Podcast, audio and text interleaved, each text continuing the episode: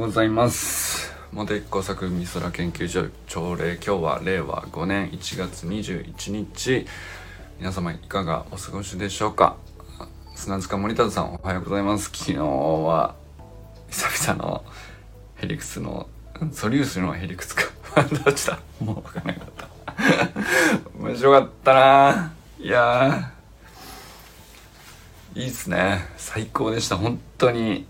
いやいいサロンになってますね。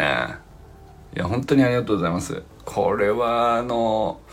僕がねあのお客さん相手をしたことがない職業なんだよ研究者っていうね。お客さんに物を売るとか、えー、お客さんに物を買ってくださるとかそれに対して満足するとかそういうこと自体が僕全くこう人生でないわけですよ。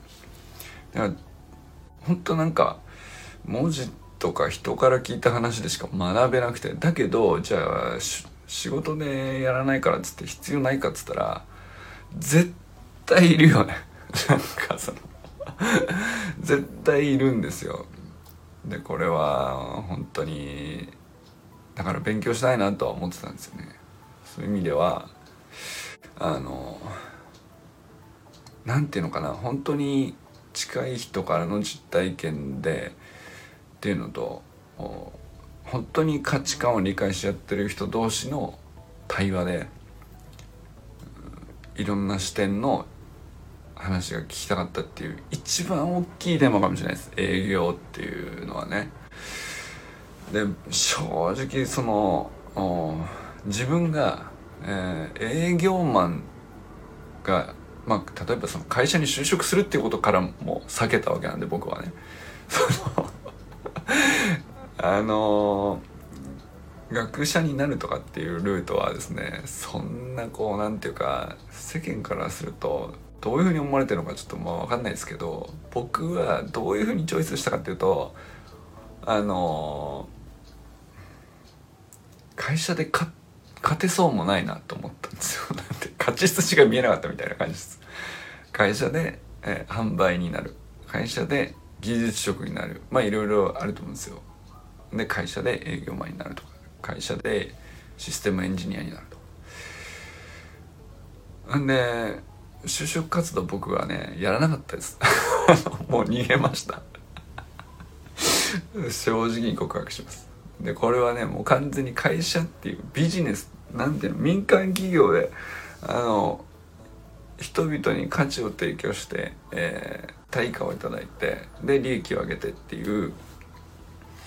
そういう活動にもう僕はこうそもそもね勝ち筋が見えなくて そこから逃げた結果研究者になるっていうね。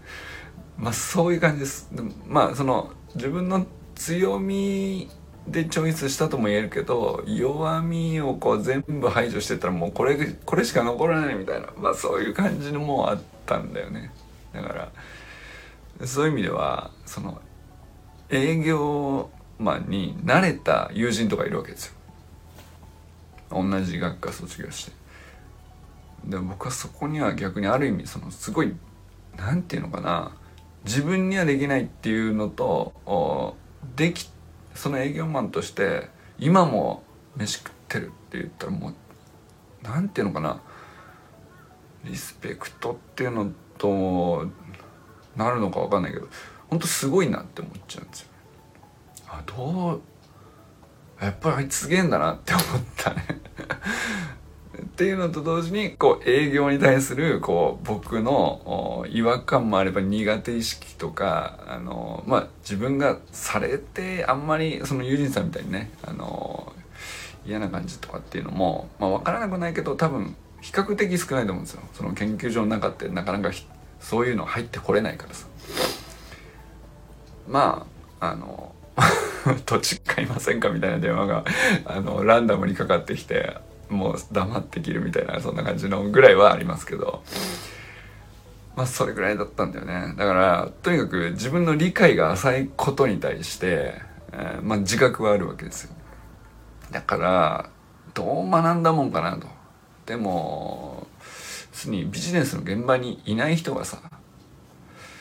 どう学ぶにしてもこう上っ面になっちゃうしさって思っててでも知りたいと。大事なことだから。と思っていたんですけど砂塚さんの投稿にはちょっと本当に毎回しびれますけど、まあ、要するに信用を売ってるということですよね。で、えー、自分営業マンその人個人の信用も上乗せしつつ会社の信用をあのどうですかって提案するのが本当の仕事なんだなと思いましたね読んでて。でも実際に目の前で広げてるカタログには商品が載ってたりまあサービスが載ってたりするわけですけどそれは目に見えてるんだけど本当は目に見えない信用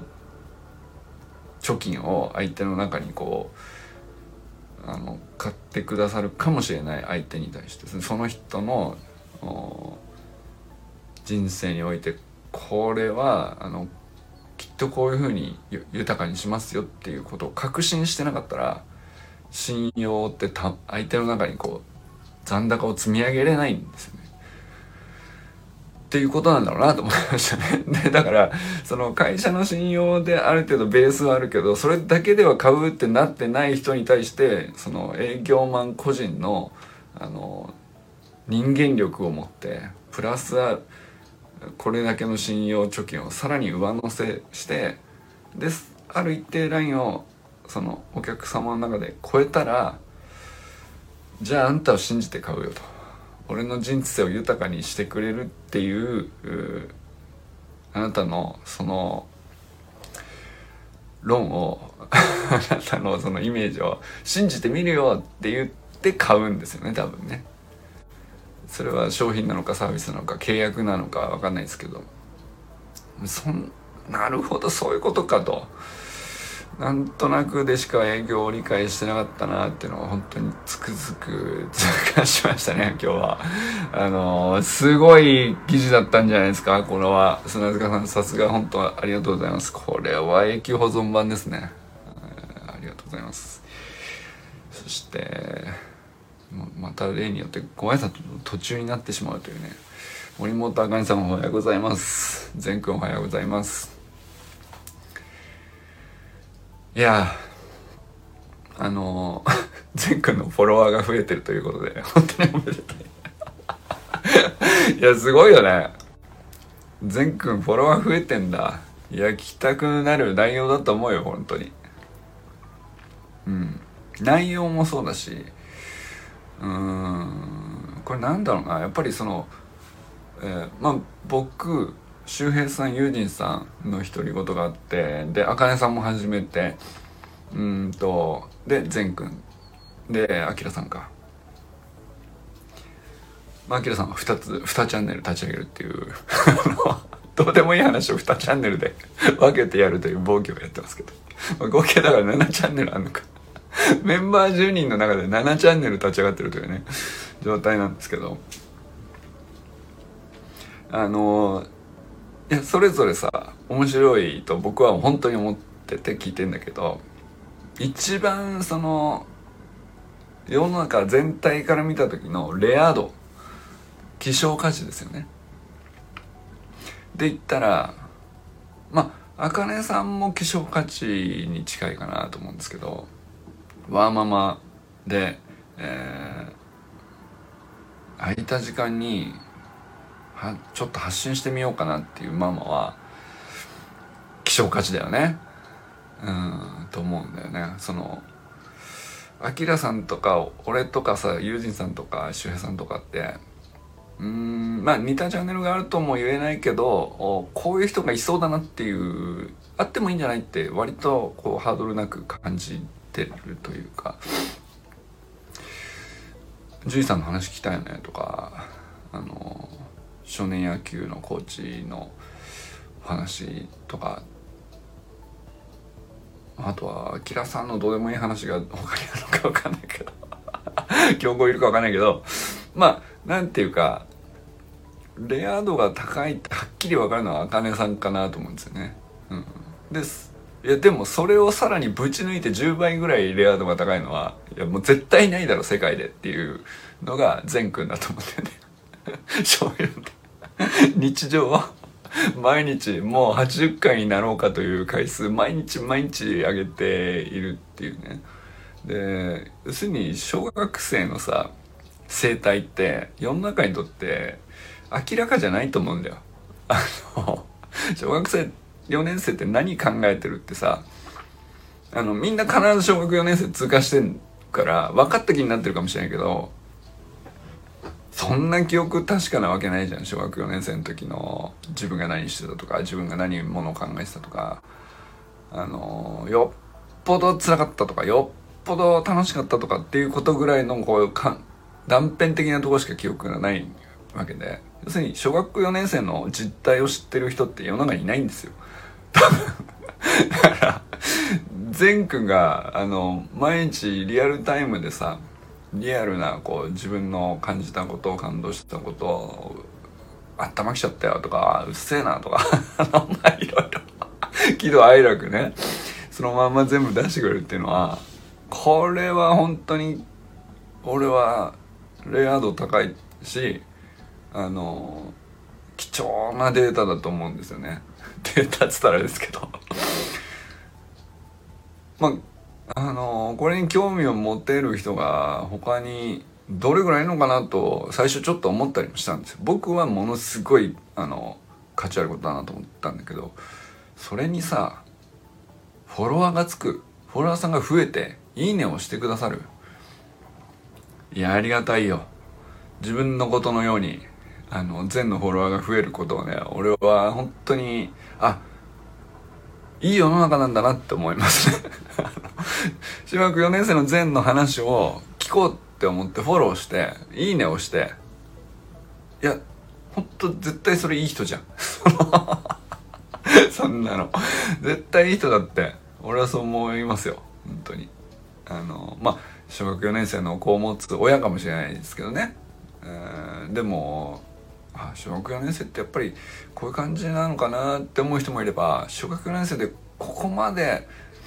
うんあのものを見れるんだとか視野を広げれるんだって感じる親御さんもいるかもしれないけど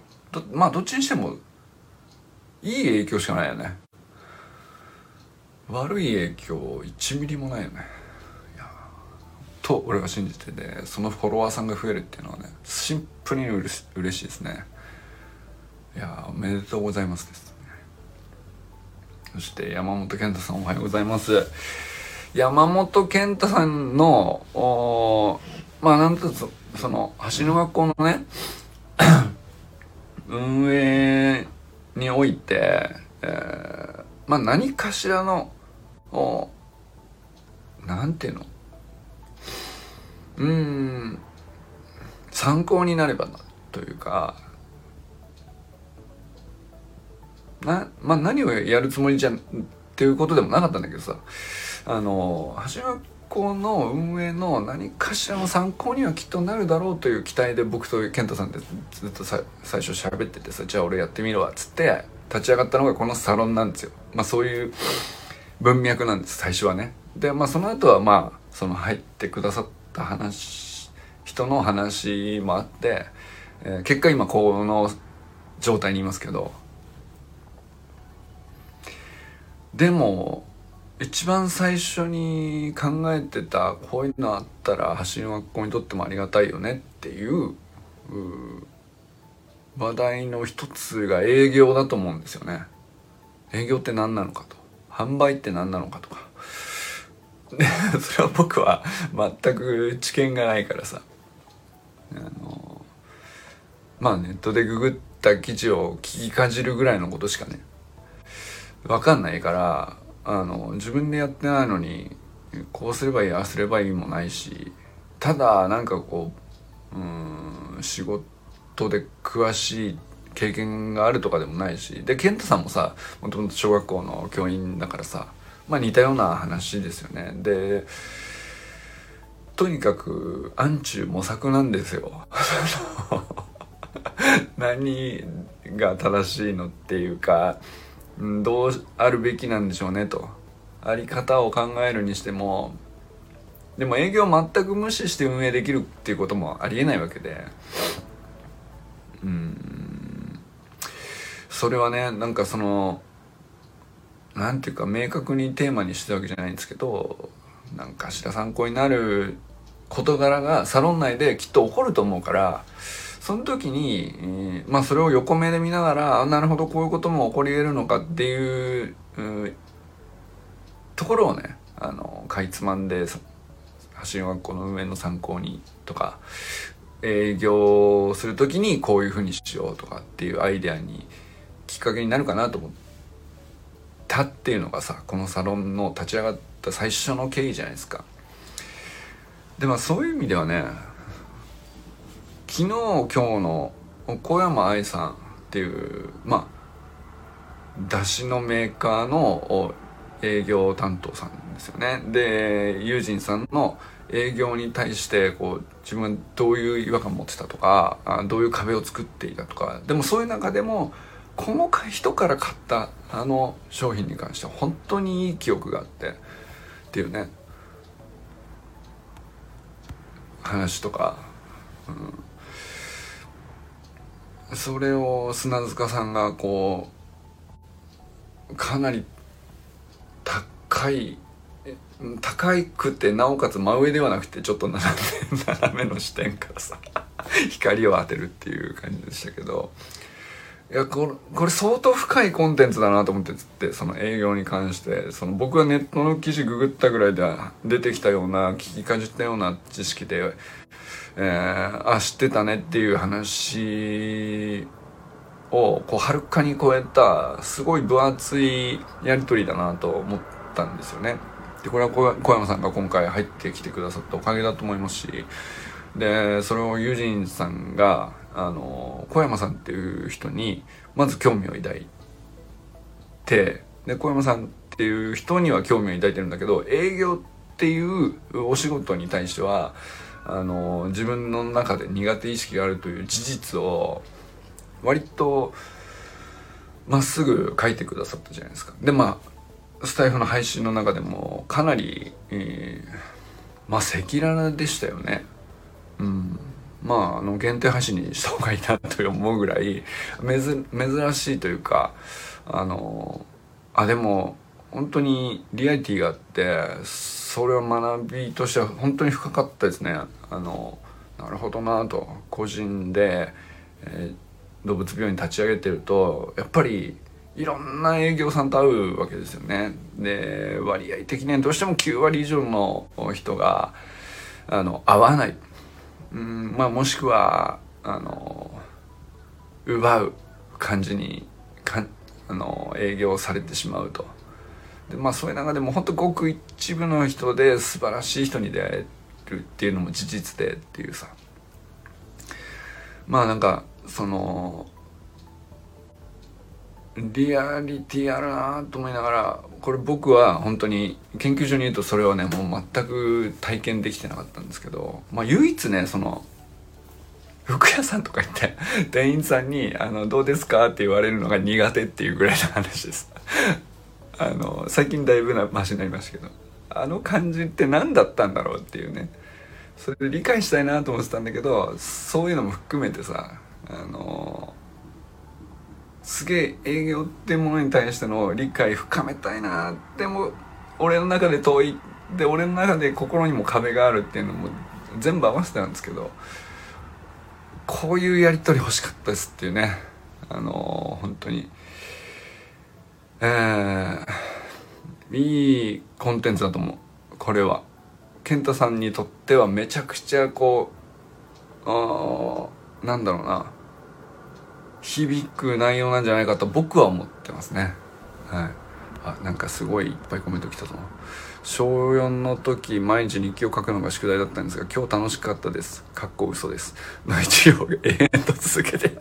何がすごいって記憶があるから読める程度の自分の文字に対して担任の先生は何が正しかったのか書いてみましょうと編集をつけてくれていることしかもち毎回違う文面でなるほど善くんの毎回放送しているのに対する話ね。これ僕もすげえ気持ちわかるわ。とにかくあの要するにうん日記を書きましょうっていうこと自体は悪いことじゃないと僕は思うんですけど僕もめちゃくちゃ苦手だったしやらされてたから。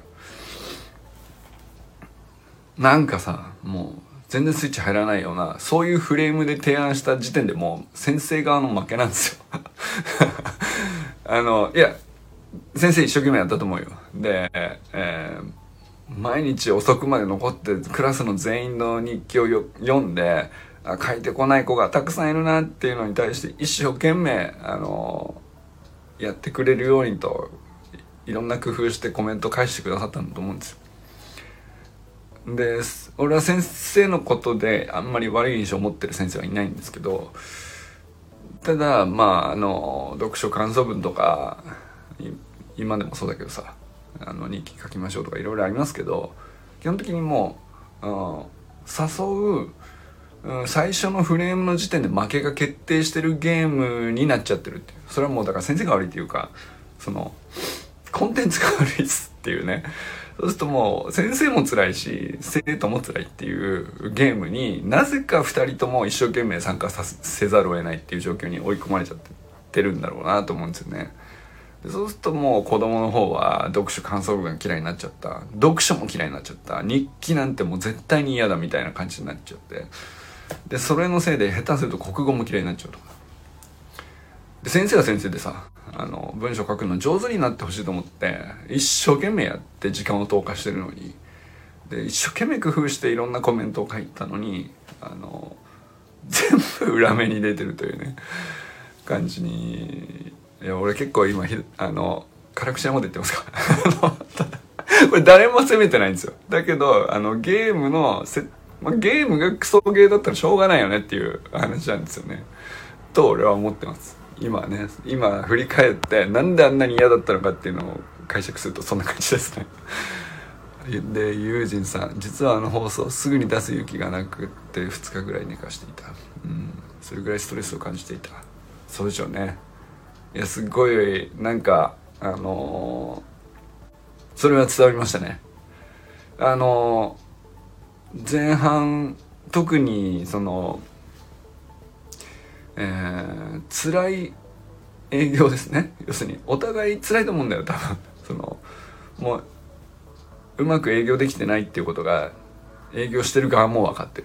る。んで営業されてる側もこの時間何なんだってなってる。もうだって断るしか断るっていう結論が出ててあとは帰ってくれるまでの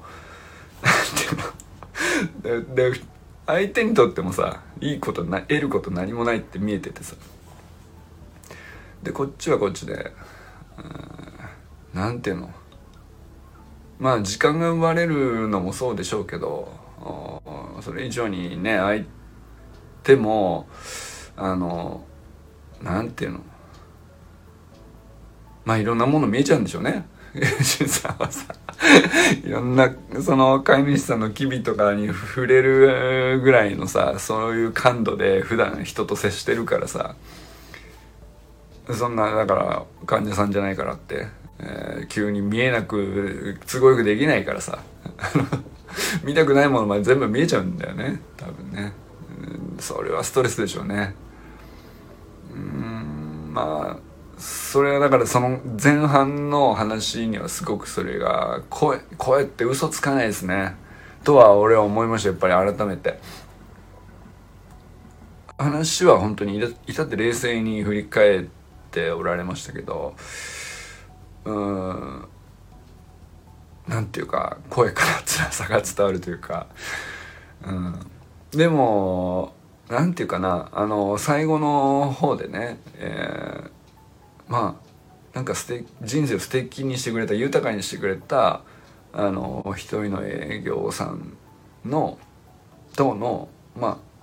生きざまあその人の生き様も素敵なんだけど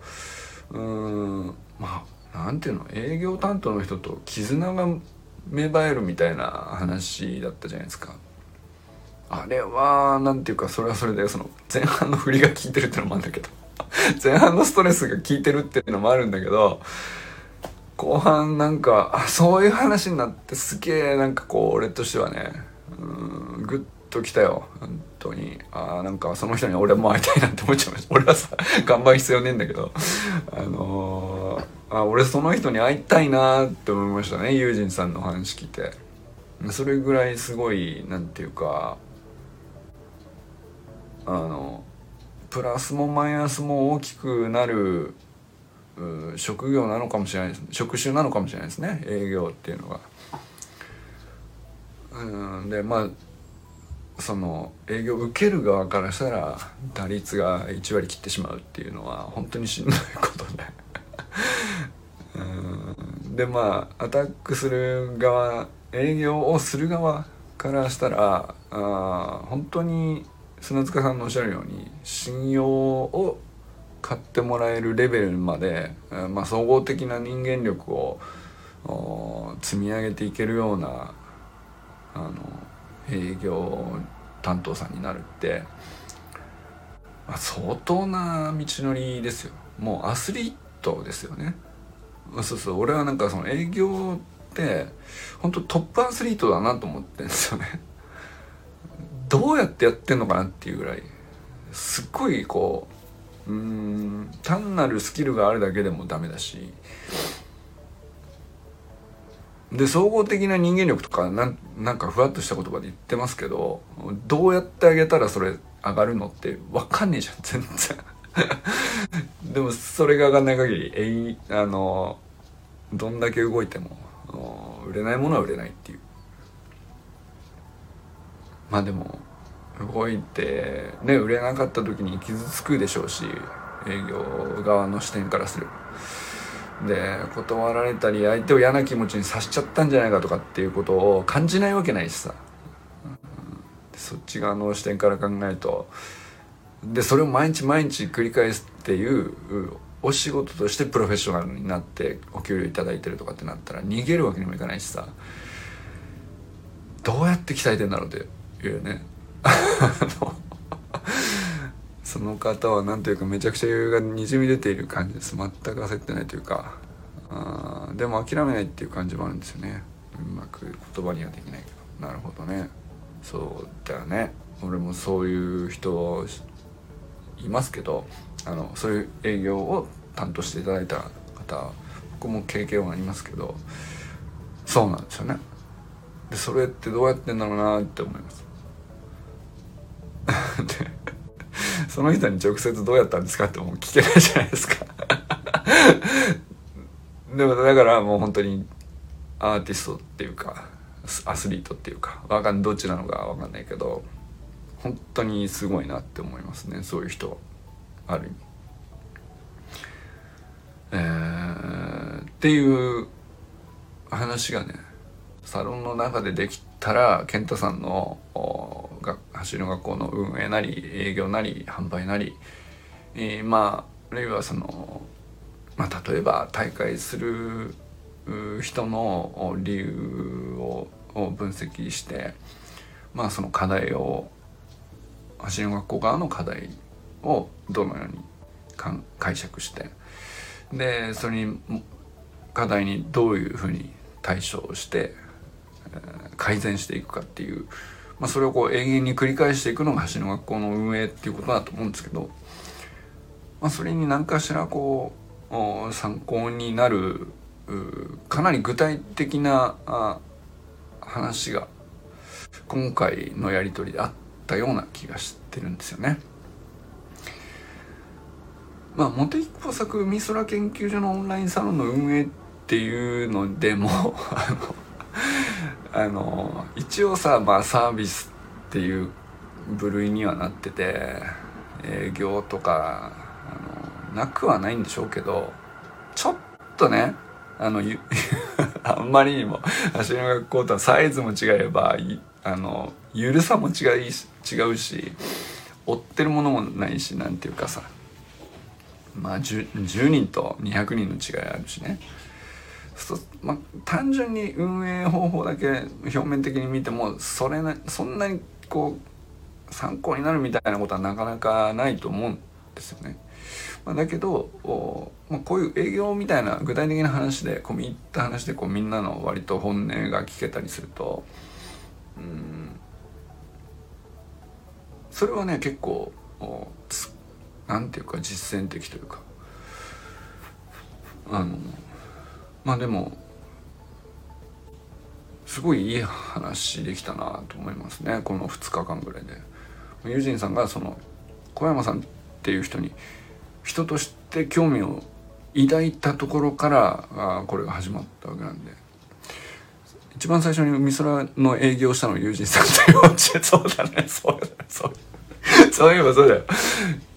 いやそうユージンさんは普段こんなことしないのに気づいたら直くんを誘ってましたって当時言ってたじゃん。でなんか確かに昔からちょいちょいなんか言葉の端々で営業は僕苦手っていう雰囲気というか多分直接言ってたかもしれないですけど営業苦手なんですよ。誘うっていうのができないんですよ。いいものだって分かってても発信学校とかねそのなんか人を誘って、えー、やってみませんか？っていうのが苦手ですみたいなあことでどっかでおっしゃってたと思うんですけどでそれ多分うんと自分がするのが苦手っていうよりはされた時のネガティブな記憶があのそれを自分がやってしまうことになるんじゃないかっていうのを恐れていたのかもしれないですよね。うん。だけど多分修くんを誘った時には全くこう文脈的にそうなる文脈が見えなかったんだと思うんですよね。あのすごくうんまっすぐに誘ってたじゃないですか。こんなストレートに誘うっていうあの、営業っていうのかなあれはいや、でも究極の営業でしたね。ある意味。あの、だってその結果、なおくんは秒で入っててくれたわけですから。本当に。あの、営業苦手ですって言っていたユージンさんの行ったあの初めての営業が特大ホームランだったっていうね話ですからねあれはねうん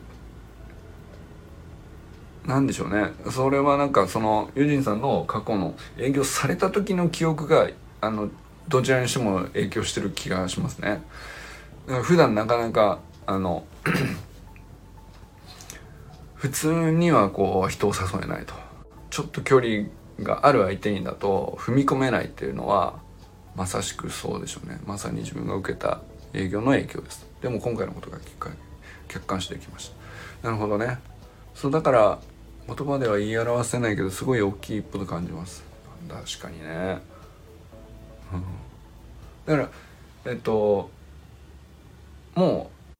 誘えるなっていう相手との信頼関係ができたと確信できた時はあのネガティブなイメージがないっていうことですよね。相手の中に自分と相手と信頼関係出来上がったなーってはっきり確信したんだと思うんですよねユージンさんあの瞬間は。多分それはスタイフの修くんの放送を聞いてたと思うんですよ。でユージンさんはユージンさんで俺はこの人とこういうふうにこういう価値観を一緒に共にできるなって確信してるからあのもうこの距離だってはっきり感じたんだと思うんですよね。でその距離が自分のレンジだと思えたらあの自分のレンジの中ではまっすぐ誘えるんだと思うんですよ。多分ね。でそれがあの自分のレンジがこうすっごく広い人とすっごく狭い人がいて。で狭い人があのものすごく近くに入ってきた時に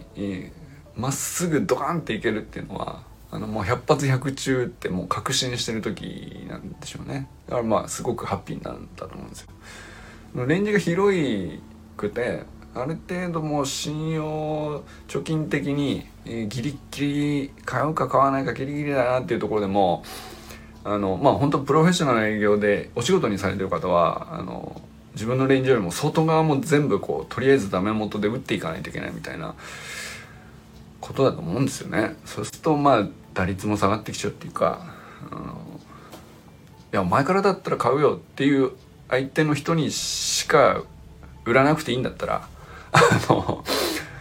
話は楽なんでしょうけどそうじゃない人にもあのなんとか、うん、自分っていう人間を信じてもらって相手の気持ちの中に信用貯金を貯めてあの買うっていうラインを超えてもらうまでの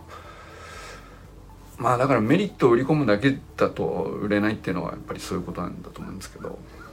うん、いや深いですね。なんか営業だけで朝まで喋れそうな勢いでもう30分経ってしまった。清水信之さんおはようございます。これ全然全然挨拶が終わらずに30分という寺石ゆかさんおはようございます。中村修平さんおはようございます。山田友人さんおはようございます。えー、中島明さんおはようございます。佐藤直君おはようございます。小山愛さんおはようございます。小山愛さんのね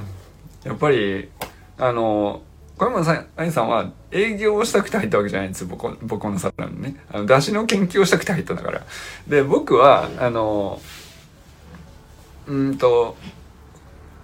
まあ小山さんからあの営業されて出汁を買ったわけじゃなくてあの小山愛さんを知りたかったから小山愛さんを知るためには小山愛さんが愛しているものを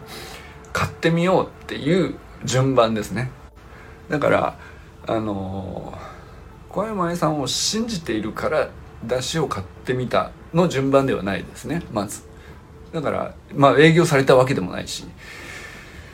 小山愛さんってあなるほど出汁を研究したって珍しい人だなと まず思ってですね。あのなるほどなと、えー、でも確かに出汁ってなんだろうなと思ったしあアミノ酸か。まあアミノ酸なるほど。20種類あんのかと。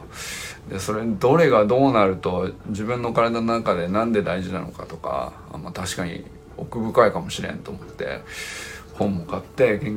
だから本出汁の研究のための出汁の本を買う。ネットでググって出汁とは何かを一通り検索してははと思ったり。うんもう一通りやりつつまあでもこれは一番小山愛さんをまあサロンオーナーとしてはサロンメンバーのこと知りたいっていうねこの欲求から考えたら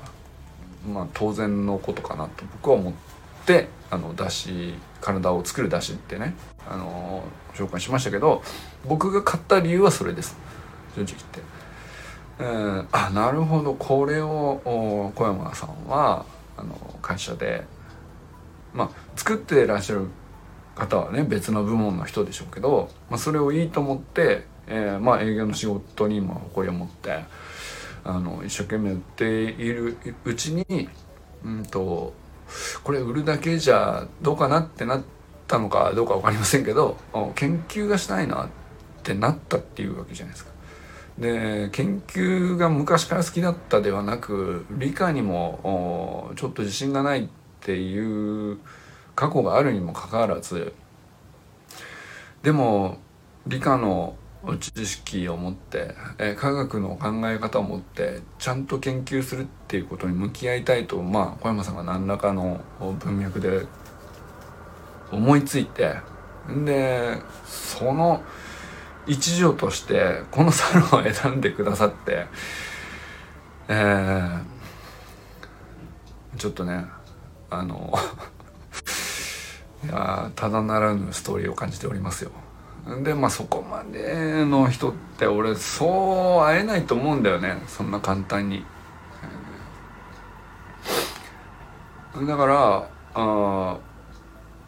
そこまでして出しのことを知りたい小山さんってどんな人なのかなを知るにはまずは俺小山さんが売ってる自分が本当に良いものだと信じて営業している、うん、商品をまず一つ買って自分の生活でえー、試してみようという感じですかね。で、えー、その結果僕は家族に対して営業しました。あの体を作る出しっていうのがこれあってさとこの人から買ったんだ。すごくいいものだと思うので、一杯飲んでみないかという営業をかけたわけなんですけど、まあ、要するに家族みたいな距離感でさ、あの、すっごい近いレンジだったら、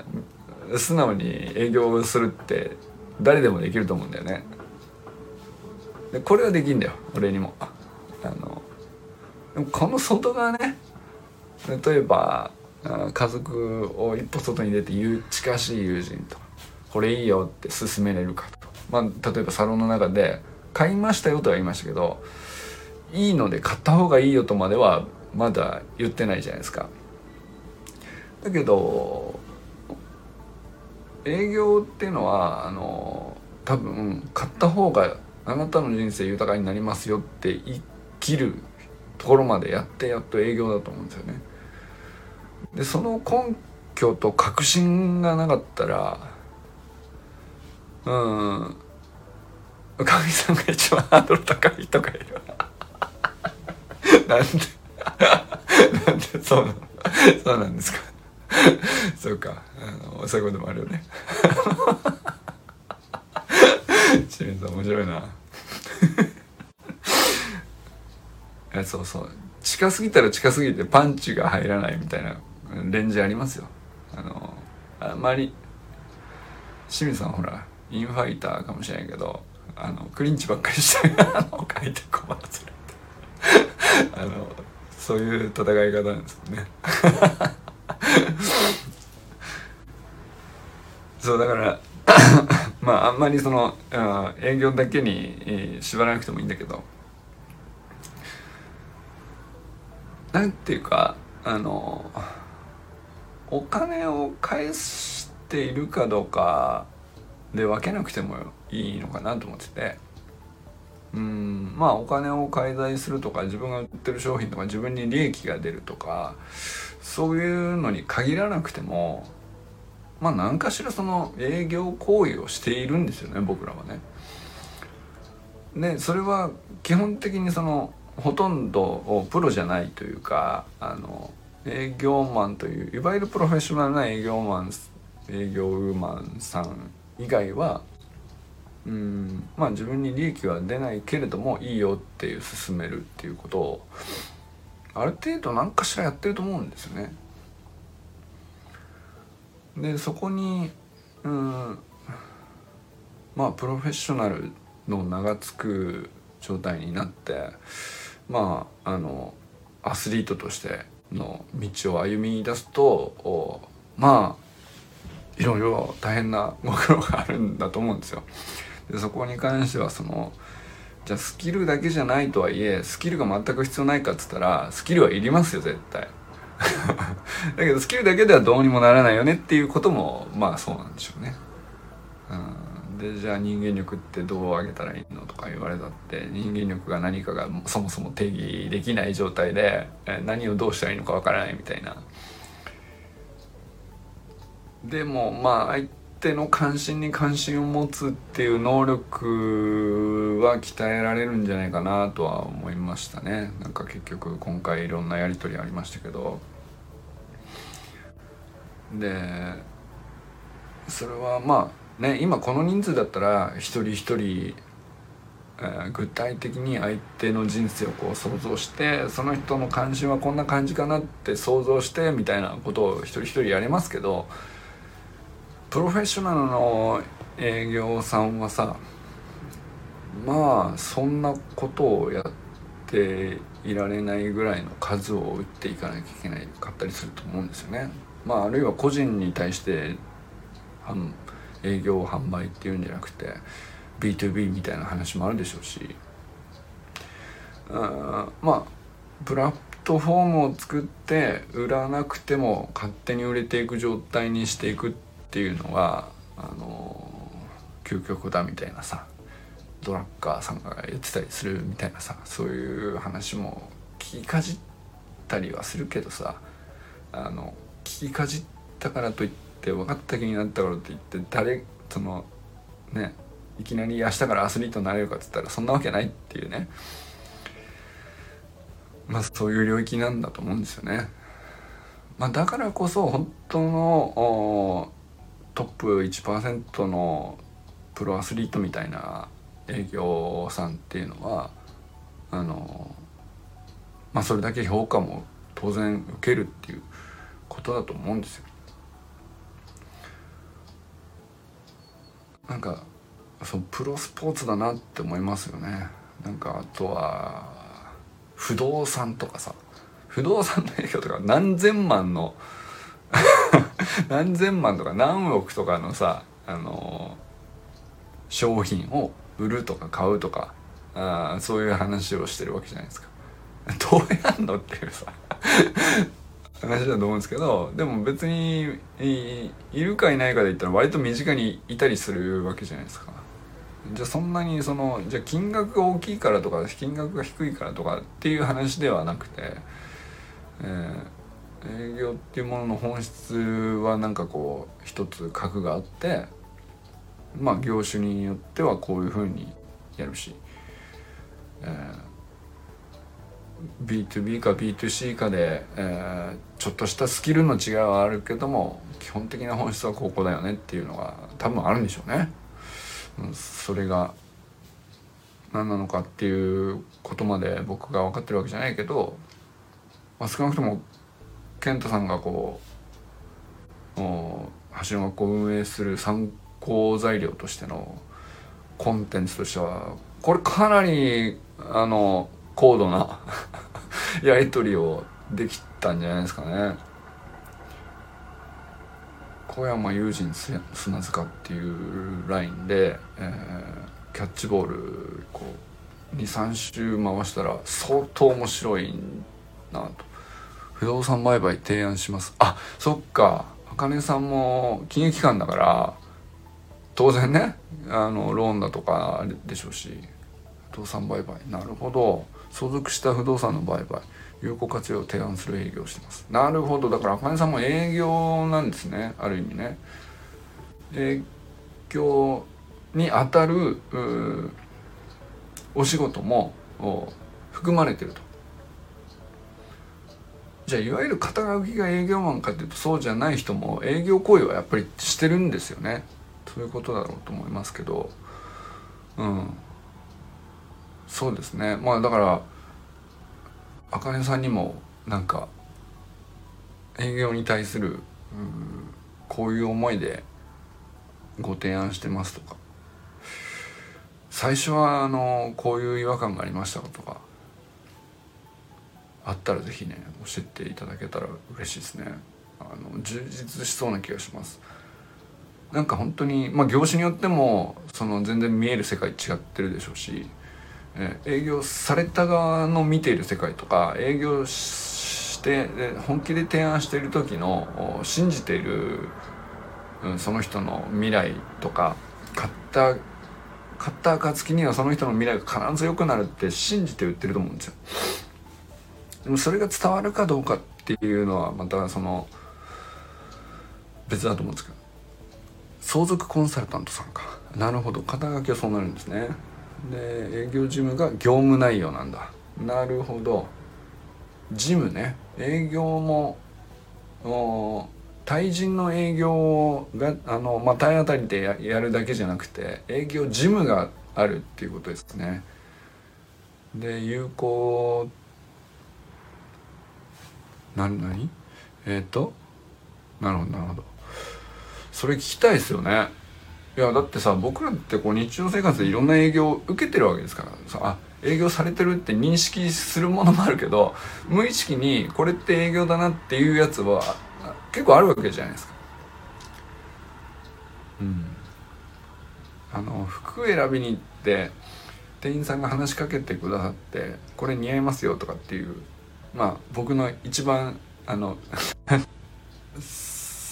なんていうか一番身近というか僕の中での一番分かりやすい営業だと思ってるんですけどでまあそれが苦手だったっていう話ね。でそれって何て言うのかななんで俺苦手だったのか分かんないけどある時からは僕割と逆にこう何て言うか苦手じゃなくなったんですよ。その何を探しですかって声をかけてきてくださる店員さんがどんな人なんだろうなっていう興味に移ってなんかその俺多分あんまりその服に対して興味がないんですよ。だからだけど、まあ、着るもんとりあえず買っとかなきゃみたいな感じで買いに行くぐらいであんまり服に対して興味ないからさあのなんていうのか服に対して執着がないけど必要だから何かしら買わなきゃいけないぐらいのテンションで行く時に、えー、店員さんがこうお探しごゆっくり見てってください。試着もできますとか。何どんなものをお探しですかとか。あのまあ一種の営業だと思うんですよ。それしてくださる時に。あまたお話しさせていただきました。ありがとうございます。ちょっと長くなっちゃったね。あれがねなんか俺その店員さんに興味を持つようになってからすごく嫌じゃなくなったんですよね。あこの人どういう人なんだろうとか。あのあ長い人なのかなとかこのショップでまだ入りたてなのかなとかこのショップのどういうところを気に入ってここで働いてらっしゃるのかなとか そっちに興味いくようになっちゃってでどういうふうに進めてくれるんだろうっていう進め方自体にこう目がいくようになったらああなるほどそういうふうに進めてくれるんだったらこういうふうに乗ってみようかなみたいな。なるでまあもちろん予算もあるからさあの何でもかんでも買うっていうわけにいかないけどあなるほどこんな値段するんですねみたいな感じで割とそなんていうか素直な感想をちゃんと言うようにしてかっこつけないようにして。高いなと内心思いながらも「あー」とかすかすとあの心の中でストレス溜まるから。でなんかでも相手はさいいと思ってあの脈があると思ってすごいこれがこういう風にいいんですよみたいなことやるとその人は悪くないんだよ。でも俺の中でカッコつけちゃった手前あの買う雰囲気を出しながら買わない理由を考えるというわけわかんないことを俺の中でやる やることになっちゃってさすっげえストレスってでそのストレスって誰が悪かったのって言ったら俺が悪いっていうさ話だったんですけどそれをカッコつけなくなったらあのその店員さん自体にすごい興味を持つ余裕ができてあのショッピング楽しめるようになったっていう。そうはしょうもない話ですけど。はいすいません。ということで今日は皆さん一日 どなたと笑いますでしょうか？今日も良き一日をお過ごしください。じゃあね。わかる。野口さんわかります？わかるよね。あるよね。いやショップ店員さんとの間合いがむずいっていうのに30年ほど悩みましたが最近ようやくあの 掴んだとは言えないけどあなるほどショッピングって楽しいなとやっと思うようになりました。伸び盛りでございます。じゃあね。